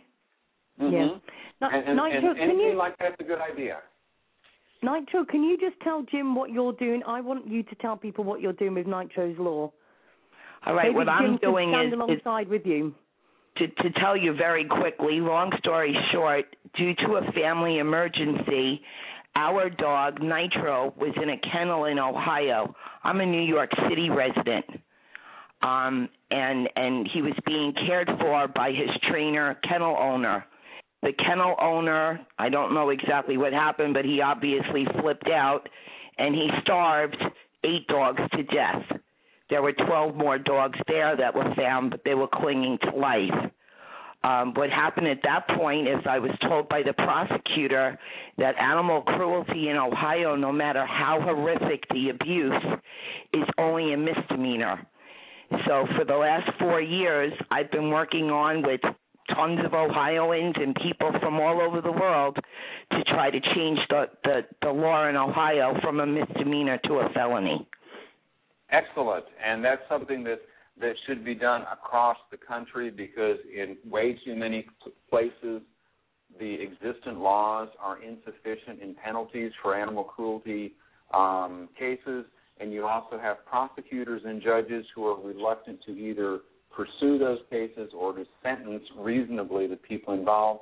I'm a hundred percent, a thousand percent behind what you're doing, and for instance, last legislative session in the state of Georgia, uh, I had input on. A friend of mine actually wrote the new uh, responsible pet owners uh, legislation in the state of Georgia, and we have upped um, penalties in the state of Georgia for uh, such incidences. So you're doing a great job. Keep up. Thank you. I do want to add we one need- other thing before I hang up, and I don't know if I'm going to get in trouble for this, but I'll say it anyway.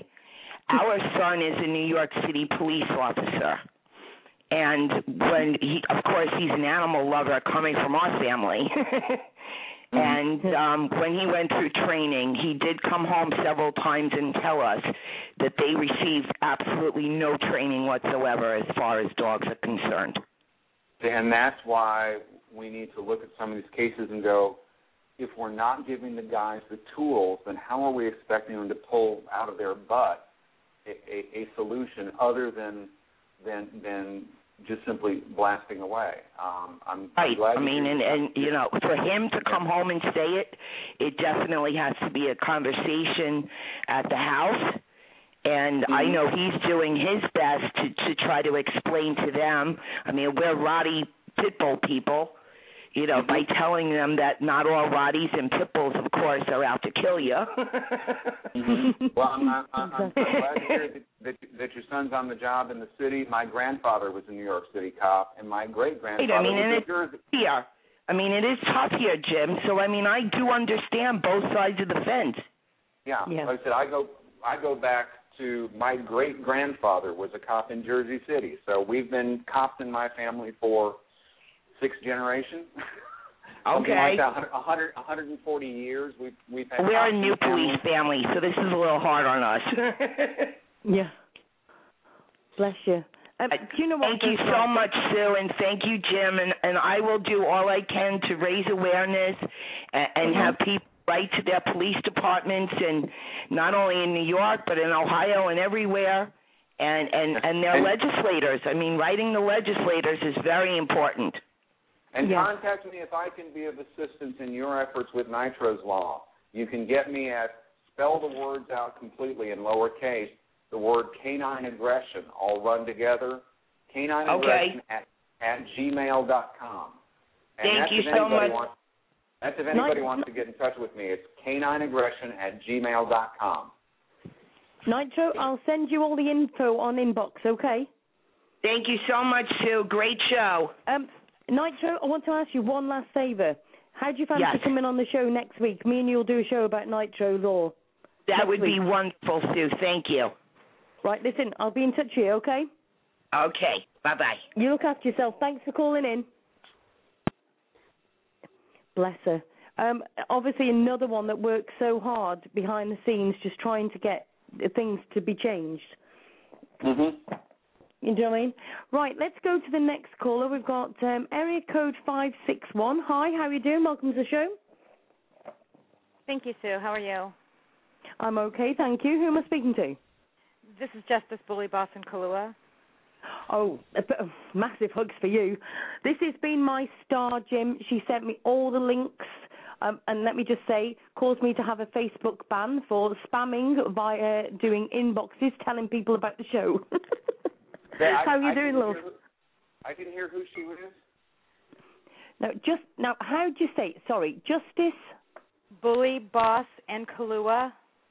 Ah, okay. Okay, t- tell us the story. Um, my husband was out of town on that particular day. It was August 14th, 2012. Um, I was out doing some errands, and I come home in the afternoon. I had animal care and control in my driveway and police officers, you know, surrounding my driveway. I pull up, I get out. The cop comes up and says to me that they were here to arrest my friend and that they had to shoot my dogs, just like he had steak for dinner last night.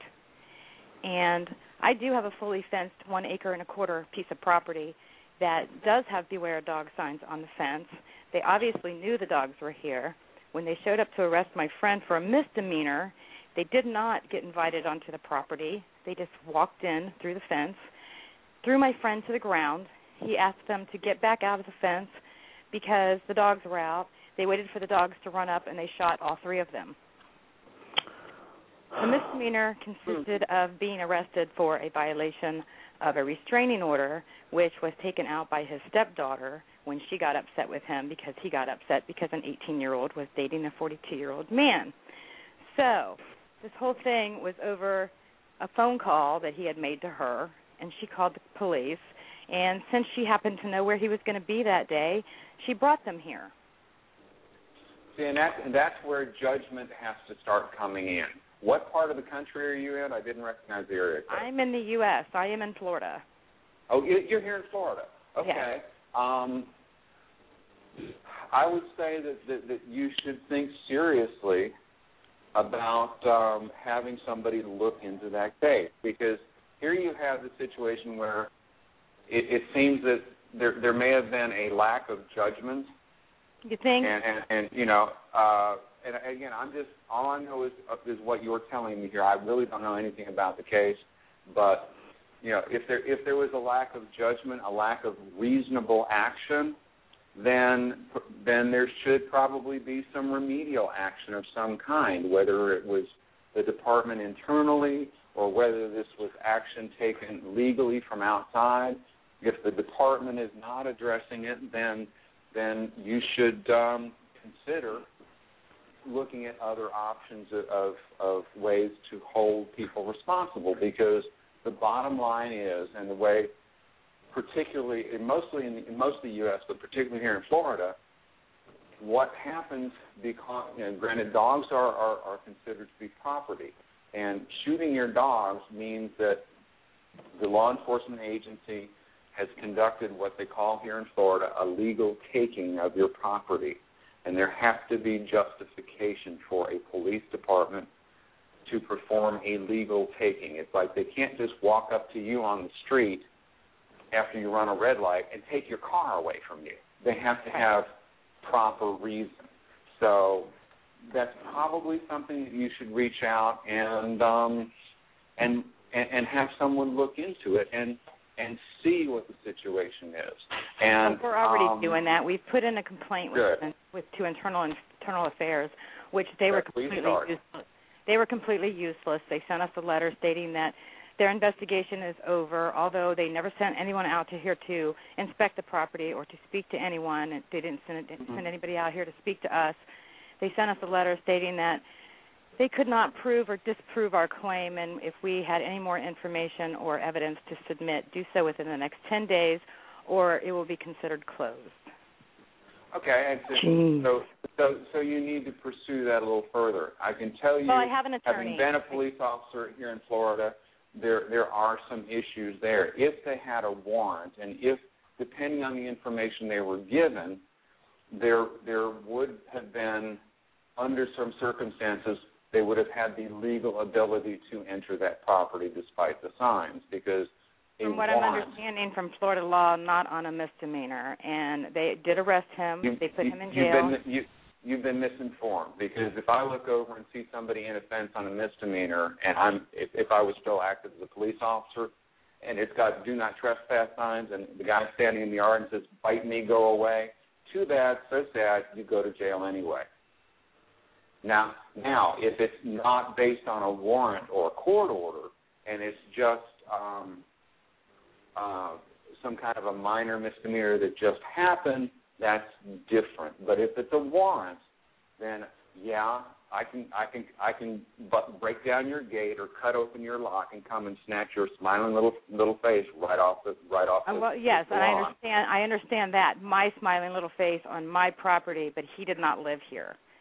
So Doesn't- even if they did, if- he does even if they did have a warrant for his arrest, it was not for this address. doesn't matter.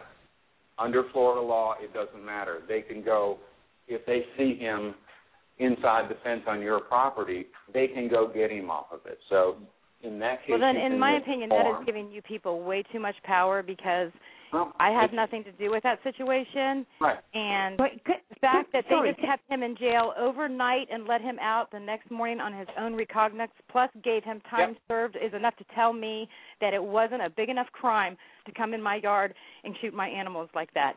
Nothing. I, I agree. I agree, but the the, the the the point I'm making is the simple fact that he was on your property. If there was a warrant for him, that they still have the authority to arrest there. Now, ex- going and shooting your dogs is going another another step that's a little bit ridiculous, and obviously from the the the punishment he didn't get, it wasn't such a big deal, which is where judgment of That's my point. is is this worth you know uh, if I if I again the illustration I use if I'm chasing somebody for or, or or trying to grab somebody that shoplifted a candy bar is it worth it for me to risk my life running through six lanes of rush hour traffic after the guy no too, too bad so sad I'm not going to get killed by somebody driving down the road at at 70 miles an hour just to catch a guy for a nickel candy bar. It's it's not happening. So Mm. The officers need to, you know, and, and you have to do it all the time. Officers have to judge: is this worth the cost? And, and in the case of animals, we have to think: is catching this person right now worth worth the cost of these two animals' lives? Is it even Great. worth do, is it even worth doing all the paperwork? And I would say no, because that case generated an unbelievable ton of paperwork. Forget the loss of the dogs and everything else. That, to me, from what you're describing, was not worth what they had to go through. It wasn't worth what I had to go else. through. You know, as far as I'm Exactly. I- concerned, my my civil rights were stomped all over. Oh yeah. I Yes. mean, I'm, I'm, I'm simply, you know, boiling it down to the most basic, simple craft, you know, base we can. You know, my my response to the to the officers then, as the supervisors, would have been, "What were you guys thinking? You have created a huge mountain over what should have been an anthill." See, uh, please don't take this the wrong way when I say this, right? But let's just be on the other side of the fence. That guy that was the other side of the fence, I don't know what he did or anything, and I don't want to know what he did or whatever, but let's just say that somebody stole your car and you heard three days later the police saw him over a fence, but they didn't go to and arrest him because he was in somebody else's yard. Would you be happy? I think that I probably would if they because see this this particular person has been arrested before, so they know where he lives. They Mm-hmm. know where he lives. They know what time he gets home from work. They know exactly where he's at. He's one of those people that do not like cops. You know, he makes He's that irregular. Yeah, no, he's not really a regular, but he just makes it pretty clear that he does not like cops. which he has every right to not like cops. hmm You know, he's not a bad person. He's just been, you know, crapped on by them for so long, and it got to the point where they were harassing him on a daily basis. So he just started kind of fighting back. And you know, he's not really a regular, but you know, he does voice his opinion. But I mean, that's you're right. You have a right to voice your opinion. Yeah. I, uh, please It listen doesn't to have me. to be I am professional. they do. Can can I just say to you that I am behind you 150%, right? I, there is all of these dogs. I am a dog lover. I've got three dogs myself, and do you know what? My heart goes to you, and I, I could, if I could reach to you to give you a big, massive hug, love, I would. What I'm saying is, criminals bring that on themselves too. He's got to have a certain amount of guilt for this as well. He's, Oh, and he these does. people He certainly do you know what I mean? does. Uh, but He the thing is, does. let's go let's go back a little bit further. Are the laws strong enough protecting um, us innocent people from criminals in the first place? If we've got decent laws out there that the police could put into force in the first place, then these people would be thinking twice before they went and did crime. Right. So it's such a big, massive umbrella, and this is what I try to say to people on the Ask Sue show every single day. And, and I understand, and I understand that too. I do, but mm. you know, We- when we- I'm looking at someone who did a day in jail, was let out on their own recognizance, Absolutely. and, and given time served, that crime that they were after him for was certainly not not worth destroying my family over because I had nothing to do with it. Yeah, exactly, exactly. I totally agree. What were the what were the dogs actually like? Now, I'm not. What what would how were they acting when the police actually went in? Well, I I I do not know. I do know that how they do usually act when somebody shows up at the gate and they go running and barking to the gate. And you know, Boss was a big boy, so he'd like to jump up to the top of the gate, you know, and say hi. But he never even got the chance to do that because they were in the fence, you know, already trespassing onto my property and just waiting for him to run up and shot him as they were running up. Now, from what I understand, Boss, the big guy, got aggressive after he was shot the first time you know, which is understandable. You pissed him off. You know, No, you've, hurt, you've injured him. Now he's mad. So that was the only time that he had gotten aggressive, according to my friend. And you know, he's here a lot. He knows those dogs. Those dogs know him. They were friendly dogs. They've never bit anyone. I mean, I had five dogs on this property at one time, and they were all, you know, basically from the same family, and they all got along great. I never had dog fights. They just were not those kind of dogs. I didn't train them to be that way. I don't want a mean dog. I don't like mean dogs. I want my dogs Yeah. to, you know, respect me, love me, and love everybody else. I don't want a mean dog. But the thing is, dogs automatically protect, and that's what the police need to understand. You know, a- at the end of the day, why on earth didn't they, before like jumping fences and trying to get in and shooting the dogs, why didn't they at least talk to this guy and say, listen, there's going to be stuff going on. If you don't get out of there, we're going to have to come in, and then there's going to be real trouble. Exactly. And I know give- him well did- enough to where if all they had to say is, "Mr. Woodman, we're here to take you in," he would have walked outside the gate and given him no, no, you know, he's never resisted arrest ever. You know, so you know, in the three or four times he's been ar- arrested, he's never uh, resisted arrest. There's no reason for them to come barreling through here like they did because all they had to do was ask, and he would have taken Yeah. himself off the property. That, So- that so they- opportunity was never given. So they never even asked him to come off the property or anything. They just charged in like bulls in a Yeah, china he shop. never even knew that they were here until they were already 30 feet through my gate. And by the time he got up with his hands up, they threw him to the ground. And when they threw him to the ground, they started shooting. So they'd actually got him, and that's when the dog. That's when they decided the dog. So they hadn't even give anybody a chance to even try to put the dogs away or anything else. No, nope. J- Jim, what what's the chances of, of actually being able to prove these police that they've done wrong? You know, how easy is it for us normal? I'm going to say normal folk to be able to prove the police wrong. Is it easy to do? It, it can be difficult because you know without any physical evidence, it's one of those he said she said kind of deals. Um, for instance, in the case in Colorado, we're fortunate that we actually have video of what happened, and that makes life a lot easier. Um, in this particular case, there, there, there are, there's quite actually quite several issues going on here. but um, for, for instance, I would I would have had them look at the bullet wounds to the dog because, and and I've seen this in a case myself, so so I can actually say that that that it's applicable. I had a case when I was in in doing animal control where the person said that the dog charged them and they fired in self defense. But when we did a necropsy on the dog, the fatal wounds came from behind the dog. They they passed from back of the dog towards the front of the dog. Yes, and, And that's we- Boss was and the we- we- shot in the back.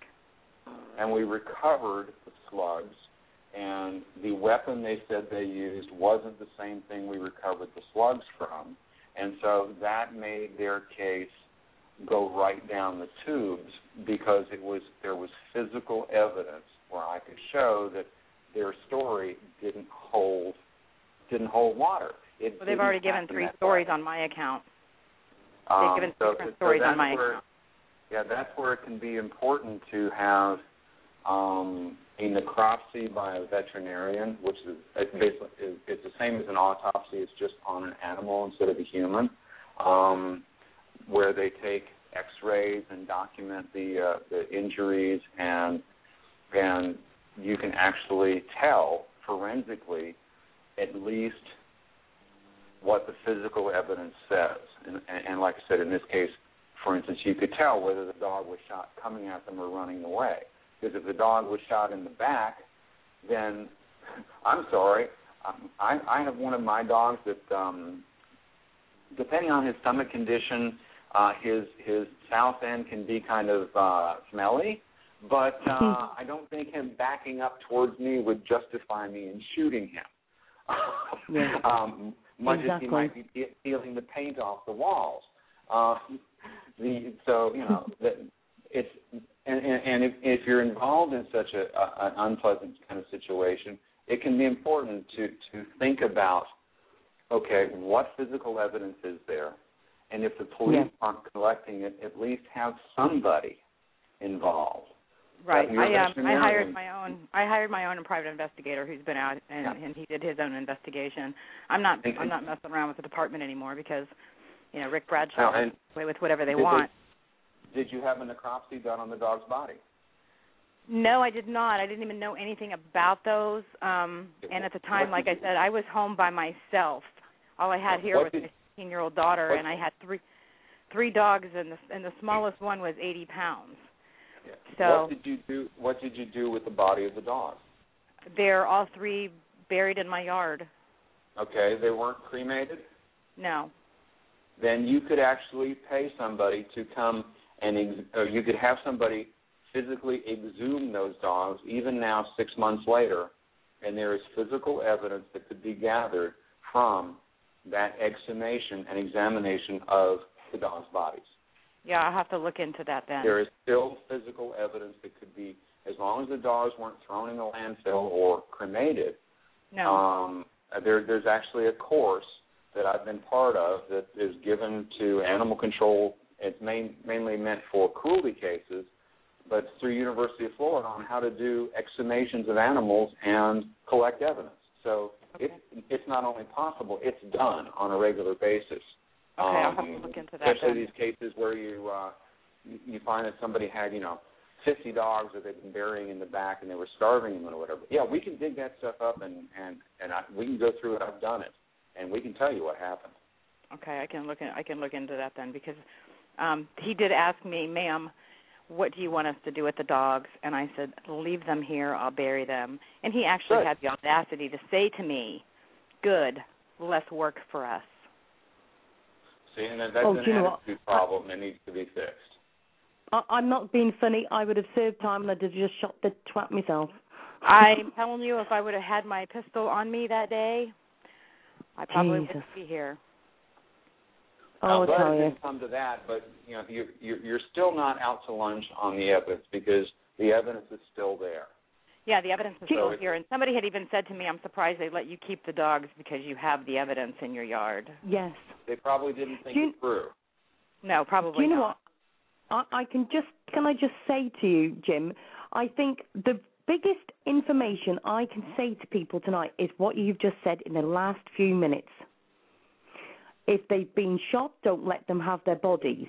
If if your dog gets shot, do not let them take away your evidence and get those dogs if they are if they've already passed away or if they're injured or whatever get them straight to the vet so that you can get the assessments done and you've got your evidence straight away and, and like i said i would have loved to have done an something differently profe- yeah and get an independent professional that's not tied to the police or particularly you that right. way they can they can give you an objective report and uh, even if it's somebody you hired, it's still an objective, independent report right. that uh, that's based on the forensics, not on Right. who says what. It's based Right. on what's there.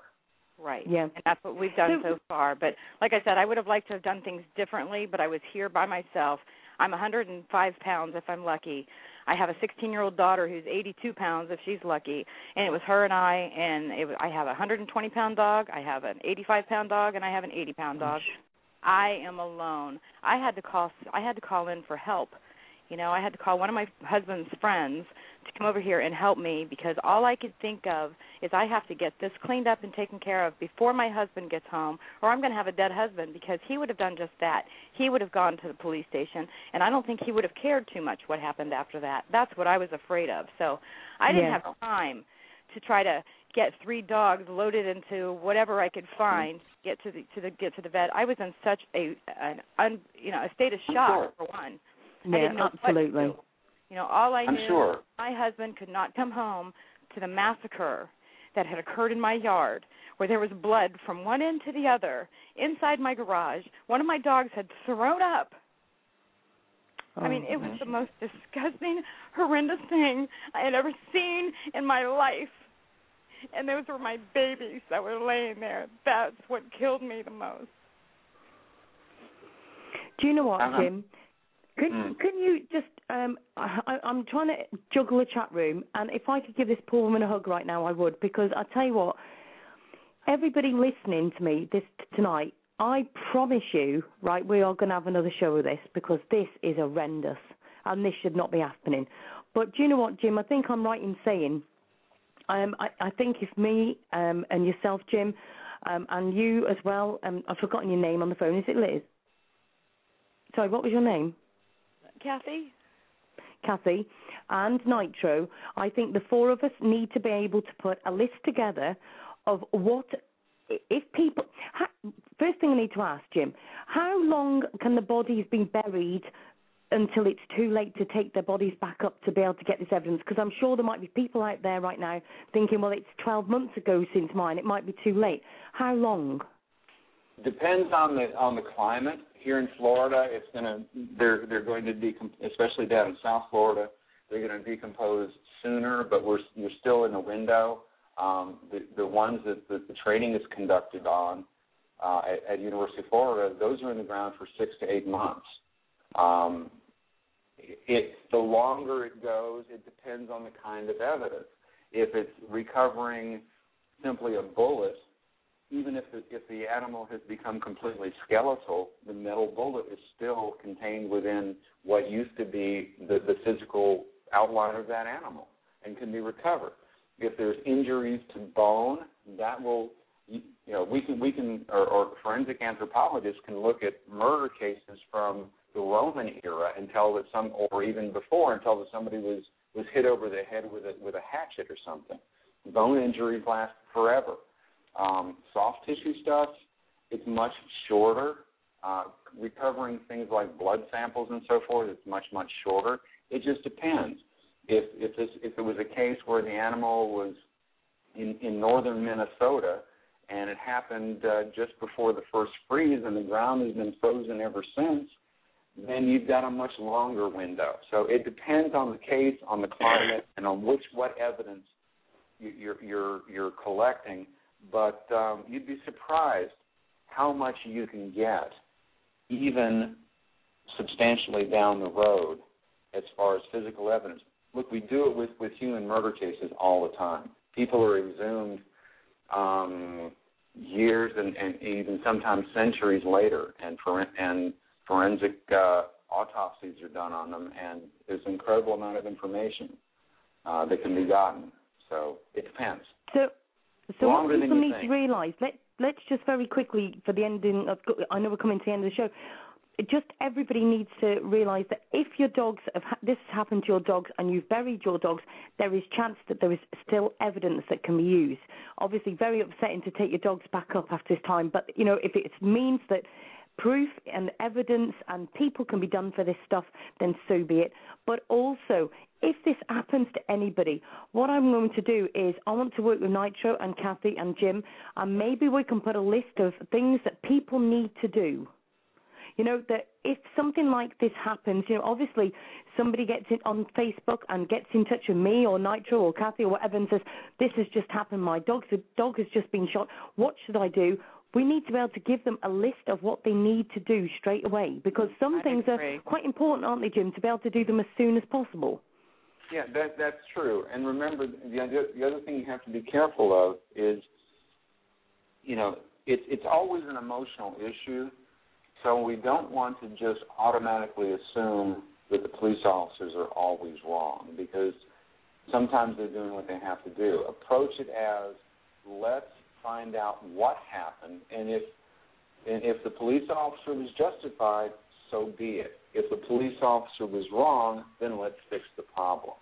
Um, Yeah. You know, we've Yeah. we've got to, but yeah, that you know, just like anything else, if you know, even though I'm again a, a, a retired police officer, I'll tell you if even if I, especially if I haven't done anything, if I'm ever grabbed for something, the first thing I'm going to do is shut up and call my lawyer Yeah. because you know that's that's just simply what you do to protect yourself, whether it's right or not. Uh, Yeah, you know, which we all do. I have seen situations where people have tried to get others arrested for things they didn't do just out of personal enmity, and the officer can only operate on the information they have in front of them. But like I said, whether I did something or not, the first thing I would do is shut up and call my attorney, um, rather than trying to to talk it out and fix it.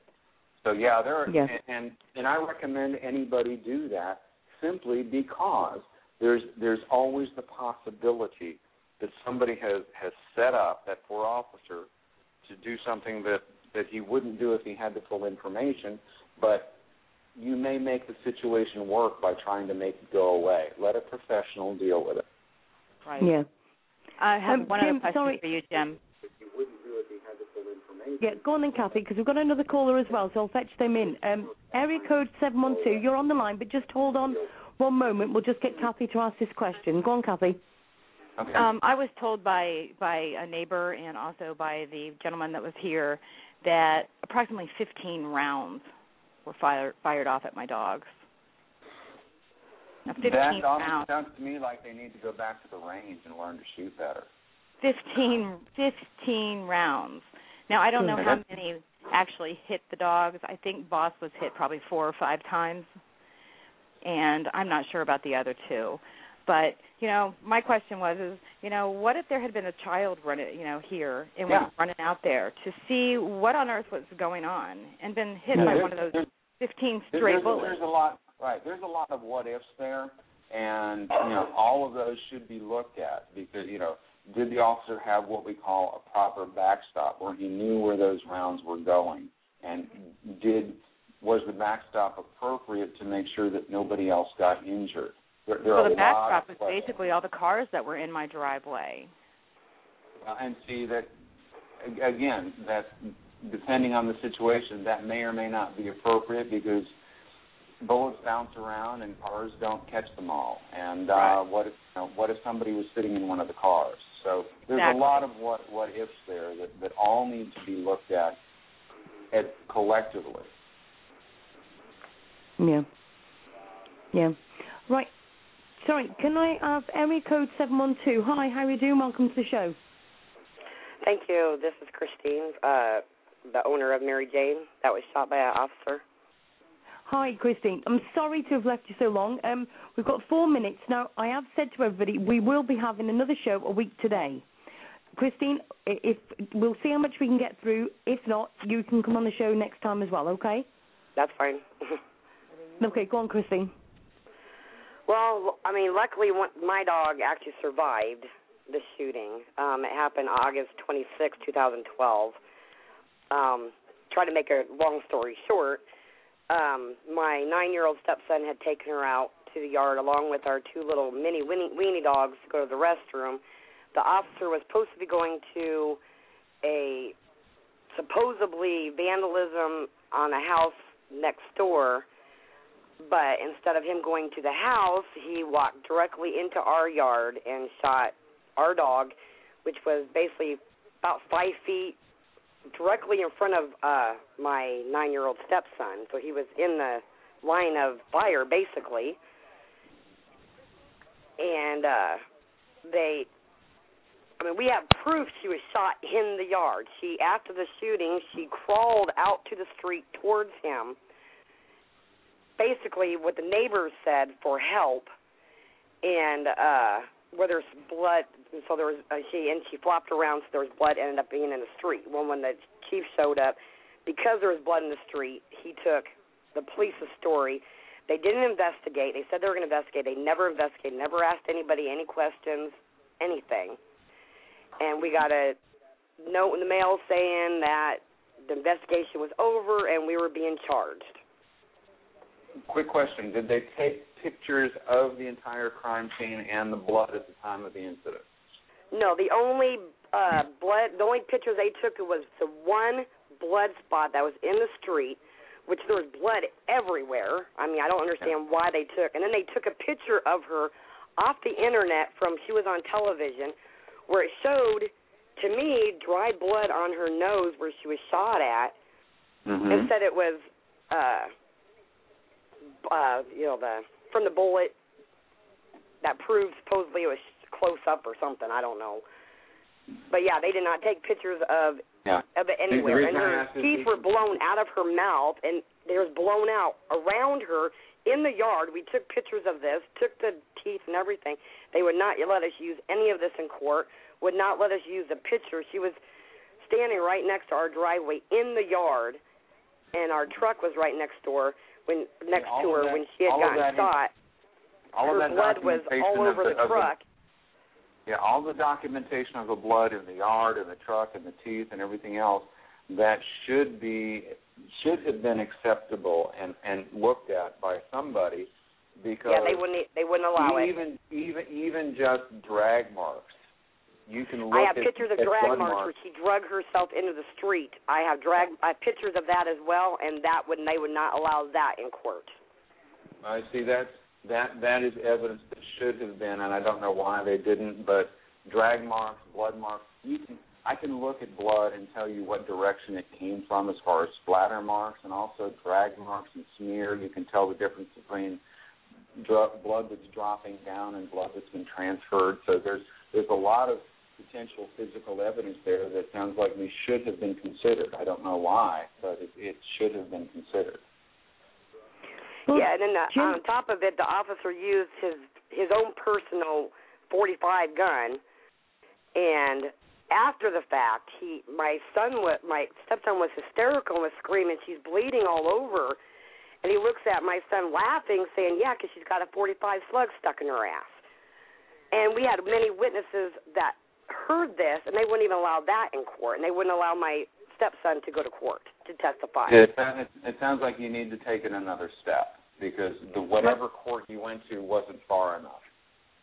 Well, That yeah, can because be we, overridden by we asked somebody for else. we I'm asked for a judge that wasn't in our town, and Christine, they were sorry, supposed to go that we- morning, and they waited to the afternoon, so they had their judge. Christine, I'm sorry we've come to the end of the show. Jim, thank you very much for joining the show. I'm sorry we're down to the very last seconds. Thank you very much to everybody. Thank you. Thanks. Bye bye.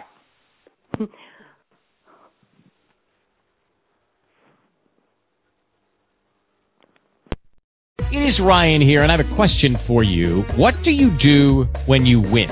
Like, are you a fist pumper? A woohooer, a hand clapper, a high fiver. I kind of like the high five, but if you want to hone in on those winning moves, check out Chumba Casino. At ChumbaCasino.com, choose from hundreds of social casino style games for your chance to redeem serious cash prizes. There are new game releases weekly, plus free daily bonuses. So don't wait. Start having the most fun ever at ChumbaCasino.com. No purchase necessary. VGW Group. Void were prohibited by law. See terms and conditions. 18 plus. Waiting on a tax return? Hopefully it ends up in your hands. Fraudulent tax returns due to identity theft increased by 30% in 2023. If you're in a bind this tax season, LifeLock can help. Our U.S.-based restoration specialists are experts dedicated to helping solve your identity theft issues. And all LifeLock plans are backed by the Million Dollar Protection Package. So we'll reimburse you up to the limits of your plan if you lose money due to identity theft. Help protect your information this tax season with LifeLock. Save up to 25% your first year at LifeLock.com slash aware.